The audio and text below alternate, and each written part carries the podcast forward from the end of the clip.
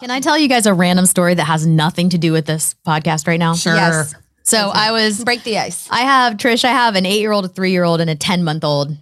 And I'm getting dressed and I have on a bra and my underwear and I have on a thong. And my three year old walks in and he's like, So, mom, why is your underwear in your booty? He would not let it go. Like, he's like, I just don't understand. I'm like, Well, that's how my underwear is. And he's like, But mommy, it's inside of your butt. It's like, We are wives, entrepreneurs, entertainers, executives, and at the end of the day, we are all moms. All at the same time and never in the same order. this is Hi, my name is Mom, a podcast about motherhood. Here are your hosts, Jen, Corey, and Kayla. Well, Radley, when I first started nursing Sebastian, was like, Mom, um, Bash is eating from your boob. And he was like, I didn't know. Like he was telling me like I didn't know what was happening. Hello? Mom, I don't want to alarm you. But the other thing my nephew did to my sister when she got out of the shower naked when he was right around the same age, she was like toweling off and he and like bent over to like um, dry off her legs and he pushes her butt cheeks apart and goes, Mom, what is up there? Oh my gosh. Oh, joys. They make you feel so beautiful, right? Oh, I love it. oh my That's gosh. so wonderful. Oh yeah. no, I love my son honest. now. My six year old will like touch me and go, You're squishy, mommy. And I'm like, Oh, thanks. Thanks a Thank you lot. so much. The it. honesty. Yeah. Okay, so today we have with us Trish Ware, who is a labor delivery nurse and mom of seven. Seven guys who is obsessed with empowering women with all the tools they need to get through pregnancy and delivery and the postpartum experience. Thanks for joining us. So, yeah, so I am a labor and delivery nurse. I've been a high risk labor and delivery nurse for a long time. And uh, a few years ago, I decided to start the blog, not knowing at all anything about that world, but it was very, like you said, passionate about empowering women. I was really tired of seeing women's rights uh, infringed upon, uh, but just watching women decisions being made for them and not with them. Big decisions like going back to the OR for a cesarean when it's not necessarily um, the best for them, but maybe Uh, we of have seven. C sections sitting here Yeah. between the two of Yeah. them. So Well, I didn't have a C section. I just have a ripped up hoo ha. just a vaginal surgery. right? Yeah, so I just got I, I would leave work feeling so discouraged. So I started the blog in 2017 and started teaching on the blog. It took off because I realized women were hungry to be empowered, but I wasn't getting that like feedback because I really like to connect with women. And so I started teaching on Instagram and it just took off. And um I follow you Mhm. at labor.nurse.mama, right? thank you. Yes. Yeah. Yeah, it- it- everyone listening needs to go follow her because she's just always imparting awesome advice and encouragement that uh, everyone needs to hear and you don't necessarily get from your OBGYN.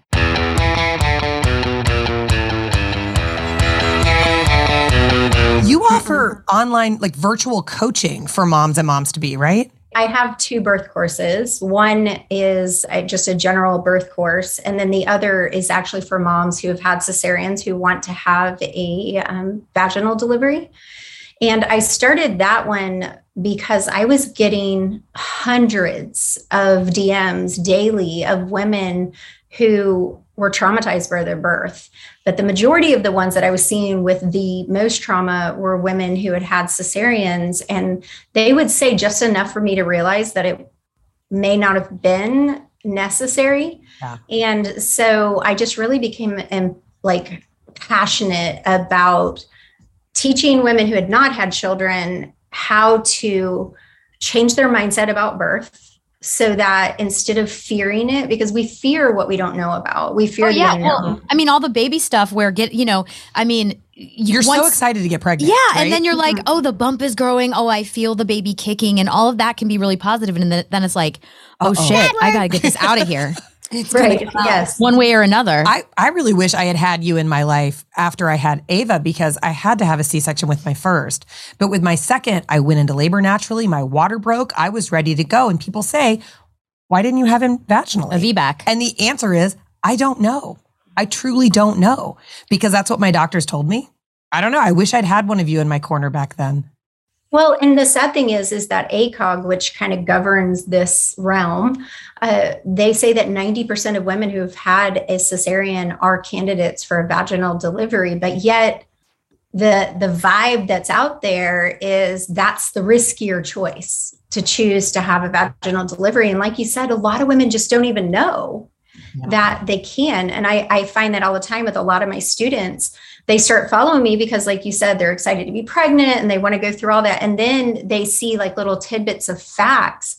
And the facts and the stats support a vaginal delivery after cesarean. In fact, if you are a candidate, which, like I said, 90% of women are, then it is safer to choose a vaginal delivery than a cesarean, which is like a no brainer. Our body was major surgery. Yeah, yeah. The main uh, I guess, roadblock to women embracing our power. And that, like I tell my students all the time, you didn't have to tell your body to start the heart beating at four to five weeks. Your body does it. So we have to learn to change our mindset so that we don't get in our own way and that we know we hired the birth professional, you hired the doctor, you hired me, you hired the hospital, and that it yes, for you, right, right, right. So and, true, and that's not how it feels most of the time. No, it doesn't. And you feel what I've really come to realize is that most women, I've always been outspoken and and kind of bold in that department uh, as far as speaking up to providers, but most women feel like they're doing something wrong if they right. question their provider. Yep. And I would so, love someone to listen to this episode and then just too. march in there and be like, "Hi, I'm the boss of you." And this is how this is going to go. right. Because we do, we hire them. And people like us who have loud voices, literally and figuratively, I feel like it's our job to impart that on other women so that women mm-hmm. realize that the information they're getting from their provider is in fact opinion. And they're allowed right. to say, Are you sure? Right? You know, I feel like we went through that when we were talking about um, birth plans and yeah. writing out your like giving a printed copy of your birth plan to your labor and delivery team when you go. Yeah. Um, I I've heard horror stories where like nurses roll their eyes when they get handed these oh. plans and stuff. And I know I I had one and very few of the things on my checklist actually went the way they're supposed to go. Through. Some of that's probably just like and, actual delivery in and life, I told right? Every nurse, I said, I I know these are preferences. You know, health and safety is like first and foremost, but I'm really passionate about these preferences. And I mean, they didn't all happen. And I, I had like a couple nurses that were really sweet and like went over them. And then some were like, oh yeah, this is your first one. Like it was oh, that's just very sort of like, degrading. Yeah. yeah. Well, and it's so frustrating because I'm on the other side sitting at the desk hearing these nurses come back and like, oh, another one with a birth plan, might as well get her cesarean papers out. And I oh, want to turn around and I'm sure say, that happened with me. yeah, I, I want to turn around and say, okay, why don't we just go in and work? Uh, get her up, get her moving, help her, encourage her. Don't bring negativity into her room because negativity is proven to create more tension and fear, and more tension and fear increases your pain. You know, all the things we do to you, we get you right when you get there, we put you to bed and we stop your movement Right. Yeah. You know, so oh my so God. yeah. I love that you said about negativity because I I had a sign. I don't know if I told you guys this. John laughed at me where I had a sign and I taped it to like the little desk that had the computer on it, and I said, "Leave your bad attitudes at the door." Thank you. nice. I love that. I'm because I'm such that. a positive person, and yeah. he's like, "You did yeah. not," and he's like, "That's so." You should have asked them to wear sparkly scrubs. No, I had my sparkly shoes, but I because I'm a positive person, and so like when. Mm they and then every time a new doctor would come in, they'd be like, "What are you allergic to?" And I'd say, "Bad attitudes." I love it. I know that a big part of your course is about a healthy mindset in mm-hmm. pregnancy mm-hmm. and in delivery and postpartum. Can you tell us a little bit about how you think that changes and shapes a woman's journey? Well, I think in all areas of life, mindset is key because we tend to manifest what we think and so the very first thing I work on with my girls is what they're thinking. What story are they telling themselves? And so I do do weekly coaching with all of my students. One of the things I have them do is write out their birth narrative. The best case, like because a lot of women are like, well, like even you guys said, I know it's just a preference and but I have them write out best case and then we figure out what are the steps to get there because knowledge is power number one. If they understand like their body and the physiological side then they're going to be more apt to believe that they're powerful that they're capable that they're birth queens that they can do it. Birth queen I, have, I love yeah, that. It always floors me but i always ask women like what is the one thing that you have to have in a birth suite for a birth to happen?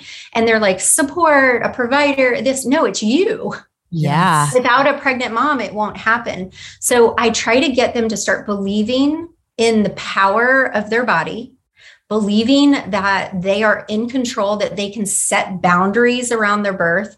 I really, truly believe they don't need negativity in there. So if they have a doctor who's condescending, who, you know, when they hand, I have them give the birth plan earlier in pregnancy to the provider and watch their reaction. How do they react to it? Are they negative? Do they laugh it off? Do they make you feel stupid? If so, fire them, get a new doctor. And I've had lots of my students do that right before delivery. Same goes with the nurse. If she rolls her eyes and makes like a sarcastic comment, then you need to figure out do you really want her to be a part of your birth story?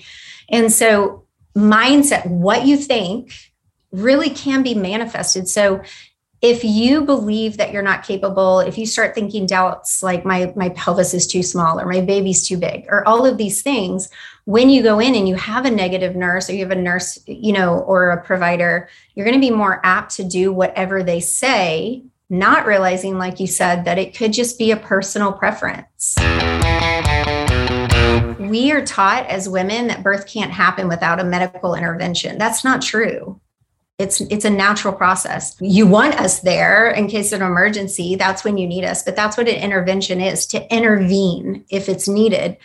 So I teach my girls to believe that they have a right to say no if they're told to get on their back and put their legs in stirrups. I mean, can you imagine telling someone who's constipated oh, I have a good solution. Lay on your back, your put back. your legs in the air, and mm. now push. Like it doesn't make sense. My, physically. sounds awful. My actually. cousin, they had her sit on a stool and like hold something, and then they put her feet up. It, you know those like like a duty stool. Yeah, oh, yeah, yeah. And and she said she did that with her third and she said it was by far the easiest childbirth that she's ever had. She's like, yeah. I don't know why I was on my back on the other ones. And I have a picture of her. It's really it's like it's the a beautiful picture. Is what it's called. Yeah. yeah. Yep. It's such a beautiful picture. And she goes, it was the easiest, like let gravity do the work. Yeah. My dad right. has been telling yeah. people about those for a billion years. I mean, delivering a different kind of child. right. But you literally but, but, poop when you're giving birth. Like you're pushing right. the same thing. Yeah. It's just, sort of like the squatty potty. It, that's exactly it. That's yeah, it. For babies. The, it just doesn't make sense. Oh, it just gets me so like fired up. I ask my girls in the VBAC lab that that's the VBAC course. Whenever they share their story, because I always have them the first time they come on share their story, and they'll say, you know, oh, I was uh, pushing and the baby's heart rate went down. Well, did they get you? How were you pushing? On my back. Or, you know, I was pushing for hours and baby wasn't moving. How many pushing positions did they try? On my back. And physiologically, if we just get up into a gravity assisted position, our pelvis opens by 28 to 30%. Wow. So I don't understand. Did you know all of this before being a mom of seven children, or did you figure this out along your own journey? So I was very fortunate that I was born into a family that believes in um, your birth capabilities, breastfeeding. Like there was no question, like you're going to have a vaginal delivery, you're going to breastfeed. Like, and I was just taught that, you know, in the power of my body. So I was very fortunate in that. When I became a labor nurse, I went into it thinking everybody knows that, right? Oh. And I watched as things no that didn't make, right. that didn't make logical sense. Like I, there were times that I have sat by my patient's bed my whole shift to keep the doctor from convincing her to, to have a cesarean, me knowing he just wants to go home and it's not best for her. This is a major abdominal surgery.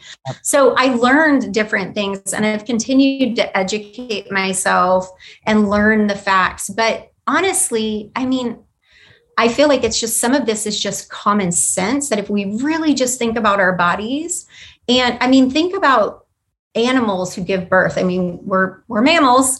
You don't ever see an animal roll over on its back and like put its air uh, legs up on the table. Like, you know, like they they figure out, they listen to its their body, you know, and all of that again, like you were saying, no negativity in your room, like no bad attitudes. Animals also find a dark place that they feel safe in. And, you know, things like comments that are negative that's not safe for a mm-hmm. woman. Bright lights people coming in and out and you know all of those things are just not conducive to a good birth experience. So it makes so much sense that our cesarean rates are so high I would venture to say that it would be great to feel like a birth queen even during a C-section. Yeah. That you know, yes. I had three C-sections. I on the on the one hand, I'm like, I don't care how my babies got here. They're healthy and they're in my arms now, and I'm recovered, thankfully. And at the end of the day, I don't want to look back and have regret. But at the same time, I learned over the course of those three C-sections that there were things I could control within that mm-hmm. OR yep, that I didn't realize I could control. Mm-hmm. And that's where I think the positivity, no matter what the situation, no, I matters. I agree. I also have a, a, scheduled cesarean course. And here's the thing. Mm-hmm. And I tell my girls, I'm not knocking epidurals. I'm not knocking unmedicated birth. I'm not knocking cesareans. What I'm knocking is women having choices made for them and not given all the information so that they can make an informed choice because it is a major abdominal surgery. Yeah. You know, it is if if they're doing something like an internal monitor on your baby you should understand all aspects of it. So i teach my girls to ask clarifying questions to ask for alternatives and then to ask if they have time to make a decision. Because in that moment when you're you know when doctors say something like you know you really need to go back to the or because it's going to be dangerous for your baby like we'll ask them well do i have time to think about it? And then weigh the options then respond to them you know, that's think, an excellent know, piece of advice. I think having a, a partner who, whether that's a spouse, a, a partner, or a, a, a midwife sister, or a doula, mom, someone, someone, to advocate on your yeah. behalf. Because when oh. you're in that situation, if you're in labor, if you're, if you have a, I had, I actually had three scheduled C sections that I won't get into the why of, but even that was like nerve wracking. And so I think that sometimes when you're in that position, you just need someone advocating on yeah. your behalf. So if you've done the work ahead of time and you go, I'm educated, here's what I want, and you make sure to impart that same information right. and education on the person advocating on your behalf, then you've got this like team behind you already. Oh, absolutely. We we also encourage the coaches, whoever the coach is, to do the courses with them and then we have a separate mini course just for the coach because you're 100% right. And on top of that, mom's going to feel even less in control if the doctor is pushing their agenda and your coach is not educated or empowered. And then they're like, well, the doctor knows better. And yep. so I've had I've had two or three situations where moms have come back. One of my students was a VBAC student and her doctor came in, her labor was progressing fine, but slow. And her doctor comes in and starts saying, you know, I really think we should consider a cesarean. I, I think your pelvis is too small, which I definitely prepare my girls for that one.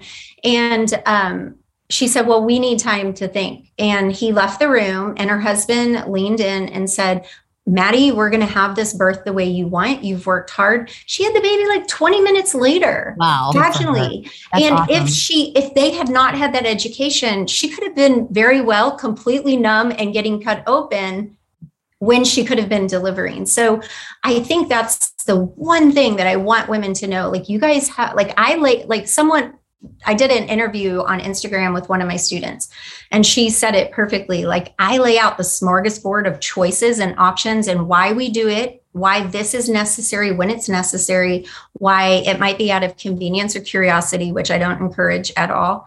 And then I lay it all out and let them pick what they want for their birth. That's like an if then birth plan, which that. makes so much more sense. Like we, had this, we had this. Um, this. That's right. We had a um, an episode called Best Laid Birth Plans, mm-hmm. which I'm sure you can appreciate because it's usually not going to go exactly the way you want it to. But having an if then plan yeah and really doing the research ahead of time, right? Is that what you yes. think is is it really about mindset and like just it sounds like it's like and surrounding knowledge. yourself with people like you. Yep, knowledge. One of my favorite things to teach is their mindset on the pain of labor. Um, that's like probably my most popular like class. That's that like that would be a great chat. Yeah. Well, is it like I always think when I think about pain, and this might be a, the totally wrong thing you're talking about, but not the thing you're talking about. But I always think that productive pain is different than like I'm breaking something with this pain or like No, that's something- exactly what I teach them. Actually, I teach them that labor pain is not suffering; it's productive pain that brings you to a goal. yeah. And pain is a signal that something's going wrong, but with labor, it's a signal that everything's going right. And so that's one thing I really try to get them to embrace that. The other thing that's if you can get your mindset right, oxytocin is what basically causes the pain to increase, but oxytocin is also the love hormone. So Yeah. if you can get your mindset in a right place, you can actually feel euphoric during labor. And that why my feel- I've sister- heard that. My sister told me that she actually like got turned on one time I've- during well, there is Heard such a thing as an Yeah, that orgasmic the love birth, hormone. right? Yeah. Oh my God. Oh, it's so funny to me too. I wish that Right. it were legal for me to record women giving birth because it sounds talking when you're sitting at the nurse's station, it sounds just like sex. I Oh, bet. It does. It sounds just like sex. The, oh, the moaning, all of it. And so there is a connection with that, obviously. There So was a lady in the room next to me when when I first went in. I was induced and I heard her screaming. They were like, "Oh, she's been in here for like 12 hours." Mm-hmm. And she was screaming and I looked at my husband. I was like, "I am not going to scream like that." Oh, I screamed. I definitely screamed like that. there was well, no and that's the other thing, not making like whatever noise, it's primal. Birth is primal. So whatever noise you need to make, make it. I'm It's pretty okay. sure But at again, one point I was doing women scream during sex. One time we at the nurses station, like we were, we did like sex sounds like on our phone and then listening. And and, and it's the same. Like women will be like, oh God, oh God, oh God, you know, like like say things that sound just like sex. And it, it Oh there's a God, connection. that's you know? That's awesome. there's a there's a lot of connections too about um you know like relaxing your face laughter all of that can help open up your cervix so like the perspective. Can help open up your cervix. That's what's happening.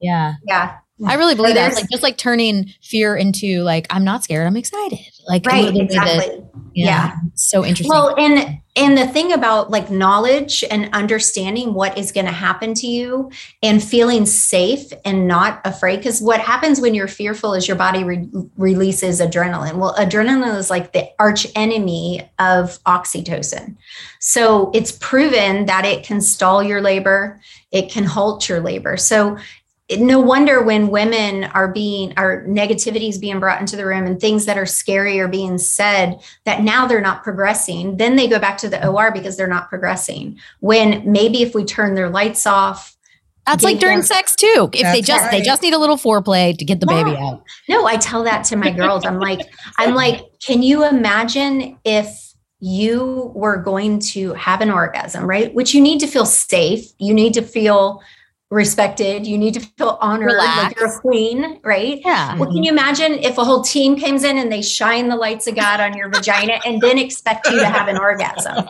It's not going to oh happen. Oh my gosh. So oh, it's just there is a lot of connection between that. So like just respecting that, like when your lights are dim, you release melatonin. Well, melatonin works with oxytocin. So why do we have spotlights in our labor rooms? You know, Right. Oh my gosh. And then you're like, everyone's looking at all of my stuff under this Right. bright light. yeah. Very And your legs are up in the air with the light of God on it. we have like instead of stirrups, just have like feathers wrapped around. Like, feathers. Well, how about just not having to put your feet in stirrups? That- that's even better. what I 'cause would You know what? Like, we definitely established you do not need to be on your back. They That's gave me No. this like unless you want to be. you know Unless you, what's want to be. crazy is it's like it, in the way like there's so much there's so much comparison with sex. It's like no girl, you get in charge here. Do Yeah. not just lay on your back and have things Do it done. to however you Make want. it happen. Make it happen. Unless you want to be on your back. they gave me this A like hundred bar. percent. Which I'm Yeah. not saying I don't like being on my back Yeah. for sex. Well, and that's what I tell my girls. I'm like, whatever's working for your body, listen to your body. Learn to listen to your body. I had a student who was unmedicated. The baby is coming. She is spontaneously pushing. The provider comes in and was like, Oh, good job. Let's get you in the stirrups. Gets her in the stirrups. She ends up with a third degree tear. Imagine Oh. if they would have just let her listen to her body. Like, why did So they oh, have to roll her on her back? The baby was coming. Right. Isn't that the Yeah. point? Yeah. It's all for them because then they can have their workspace. And and I I teach my students too, like we all like our workspace a certain way. That's our preference. But that doesn't mean you have to have the work, you know. So It's Yes, the mama's it's easy for the the mama's workspace, right? Yeah, it should be her right. workspace in that moment. And sometimes all it takes is for a knowledgeable mama to say no or to question. Like most of the time, when my students are like, like you know, for instance, we're going to induce you at 40 weeks because we don't we don't go past 40 weeks. Oh well, you know, I've been doing some education and and I feel like I want, you know, I want to go to 42 weeks, and then they're like, oh okay. You know, it may Yeah. not even create the battle you're expecting just by Right. speaking up. We, Yeah. we hear you have a book coming out in the next year. Hopefully, yes, that's a goal. So it's all about mindset and preventing birth trauma and owning your birth story so that they love it, no matter how it is, whatever oh, choice Oh, they choose. Awesome. Whether it's if they choose that a cesarean is best for them, then they own it. And like you said, don't have a regret from it because Mhm. birth trauma is not about a catastrophic event Right. most of the time. Most of the time, it's simply just someone's power being taken from them. And so, um, That I is so powerful. It is. yeah. So I'm just trying to encourage women that their mindset matters. I mean, I think it matters in all areas of life, which I'm sure. I mean, I try to tell my girls birth is just an example of what parenting will be like, you know. So Seriously. yeah. Ugh. And I, and also I wanted to say like what I teach my girls is it's a birth map. So just like if you are headed to this incredible vacation and you're driving and you your end goal is to get to the vacation, right? To get to that place. If you come to a roadblock, you just pick an, another way to get to that place. You wouldn't be like, oh, well, I'm there." going home. I'm not having this vacation. So the end goal is a healthy baby and a healthy mom. But you need to know the side roads. You need to know which ways you can go if your route doesn't quite get you there, you know. I think we need maps and crowns. Ooh, Yeah. crowns always. I Birth would queens, love man. to wear a crown. Can we my can next- we You know normalize crowns next- while I you're just giving said birth? My next birth. I Yes, just said my A next red birth. carpet, That's- have a red carpet going into your birth suite. I love that. I love and then you're like, here's my birth story. Here's me. Hospitals would do well Yeah. to listen Pink to this. carpet. No kidding. exactly if right. they get had like, yeah, you know what? Empowering these moms who are going in and about to experience this life changing thing. Birth Yeah. queens. Right. Birth queens. I think that's going to be the name of I this love it. episode. It How totally to will be a be.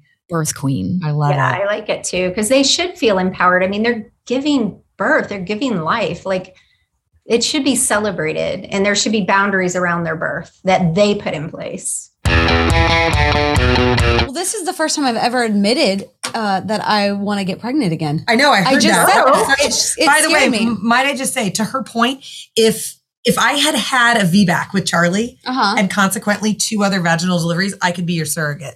Oh my god. Think gosh. about that. True. I so I I've been pregnant seven times. I've had one full term pregnancy, and my last pregnancy was very traumatic for me. Um, it was ectopic, and I had emergency surgery, and I'm just uh.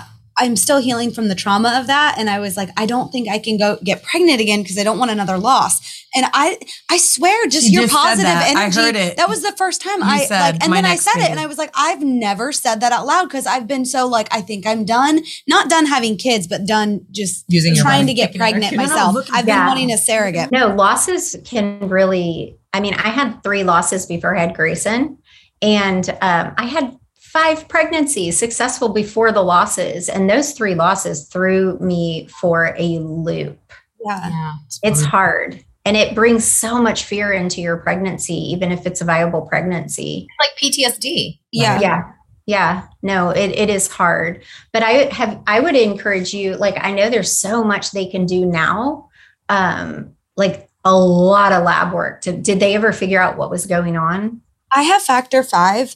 yeah um, me too And I also have pulmonary hypertension. And so my body, they were saying I basically just like reject pregnancies, but I was actually going to go and it's not legal in the States, which makes it sound super shady, but it's not. I was going to go and get immunotherapy where they take uh, like my husband's white blood cells and they graft them under me so that like Mm. I basically adapt to them and I don't reject, Reject them. the baby. yeah. Sort of like what I, Rogan I mean, I think it's worth a shot if that And so for I yeah, I think um yeah, that was what we were going to do before we had Loxley and then we had a surprise pregnancy. And why am I even talking about? This is the first time You're this is ever therapy. I even like, it. oh my gosh. this is the first time I've ever been like, oh, maybe I want to try. it's You needed okay to hear that- it. Yeah. You I know, you know, when you were talking, I was like, because my husband, he he's a great dad, great husband. He was a terrible birth coach partner. He was I, awful. I second that. He was awful. He was also a Some terrible are. You- I director see them. updates. Terrible communicator. I kicked him out of the room twice. Well, you know what? And I think that's important understanding that because, and then being okay with choosing a different person to be your main coach, Yeah. Mhm. you know? Because I think a lot of moms feel obligated that it needs to be their spouse, but their You spouse isn't nothing. even supported in other areas. There, Yeah. He just doesn't necessarily. Yeah. I will birth coach you. Hey, this Oh is my God, be could a I have two? know. Can I have two? I am very nice to After We're do gonna live, not we're mess gonna with my live people. stream this. Just do not wait. mess with Oh my my people. I will throw down for you, Kayla. do, do, Yep. do the censor. You're going to do it live and just put a censor over my vagina. I'm not going to go live Nice. To protect you. yes. I'd go live. Go live. That's why she Jen needs would you. go live. Jen would go live. That's all right. Kayla put my boobs on TikTok No, last night. you put your own boobs on TikTok. I recorded it. I haven't even seen it. No. Oh, yeah. We did a really good episode, I think, on postpartum anxiety last week. Hmm. Um, and it would have been really great to be able to talk to someone who understands the postpartum process and and every all of the hormones and the And it also has also all gone through it. It's like Yeah. we're just moms having mom conversations. Yeah. Mm-hmm. But sometimes the extent of our knowledge doesn't go as far as our listeners need it to. Right. Right. Yeah. I feel So- good after this episode. I love this episode. I, episode. love that. Yeah, and it's so crazy to me what we expect from new moms, especially moms who have had a cesarean or a traumatic event during their birth. I mean, there's no other time that you would have a major surgery and go home and be responsible for another person. a Right. new fragile human being. Never. Yeah, like it's just crazy what we expect out of uh And then we feel moms. guilt. Then we feel bad about feeling bad. mhm. You know, it's like I need to pick myself up. I need to have a better attitude. I need to not be tired. I need to not be no, sad. I need to get And- this done. I need to get Yeah. that done. And like So just true. That's one thing we try to uh, again, I have another mini course on postpartum because I feel like that is often overlooked. And there's a lot you can do during pregnancy to prepare for postpartum because I think that coping is for all of us during a life changing event if we have things prepared if we have things ready if we have things handy you know for mom and have help I think that's where our culture in particular really fails. In most other countries and cultures, women come alongside women and it's like they, you know, they really take care of mom and baby, not just baby. You know, so right. I think becomes all about the baby. Mhm. something that's getting gaining some movement that I love is postpartum doulas. So A friend of I mine, think- our friend. Hayden, who was on the had- podcast, mm-hmm. she swore by her postpartum doula, and I think it. She just she would come over and like do this massage and this. It, she just loved it and raved Oh, I about think it. I need one of those. I think I, I mean, need I her know, now. I feel like Three my and a half years not later. Seven, but I'd love to talked have a postpartum doula. We've, Yeah. we've talked a lot about how we just need nannies for ourselves, Yeah. but also Yeah. masseuses. Oh, That'd be great. Yeah. Staff That'd be great. Love Yeah. that. Trish, thank you so much for joining us. We're definitely going to so have you back. And everybody, co- go follow Trish Ware at labor.nurse.mama on IG. And is your handle the same everywhere else? Pretty much. It's labor nurse mama or, you know, on Instagram, labor.nurse.mama. Yeah. Obviously, there's so much to dig into There with your guides and courses, and and a, and a book hopefully soon. Um, and thank you for what you're doing for women like us who need to hear what you're telling us. Yeah. It, it it hits home, I think, for all three of us, and so I know it'll be the same for everybody listening. So thank you for doing what you do so passionately and spreading that very important message to us mamas. Yeah. Oh, thank you. Thank you for having me on. We will have you back. Yeah, definitely.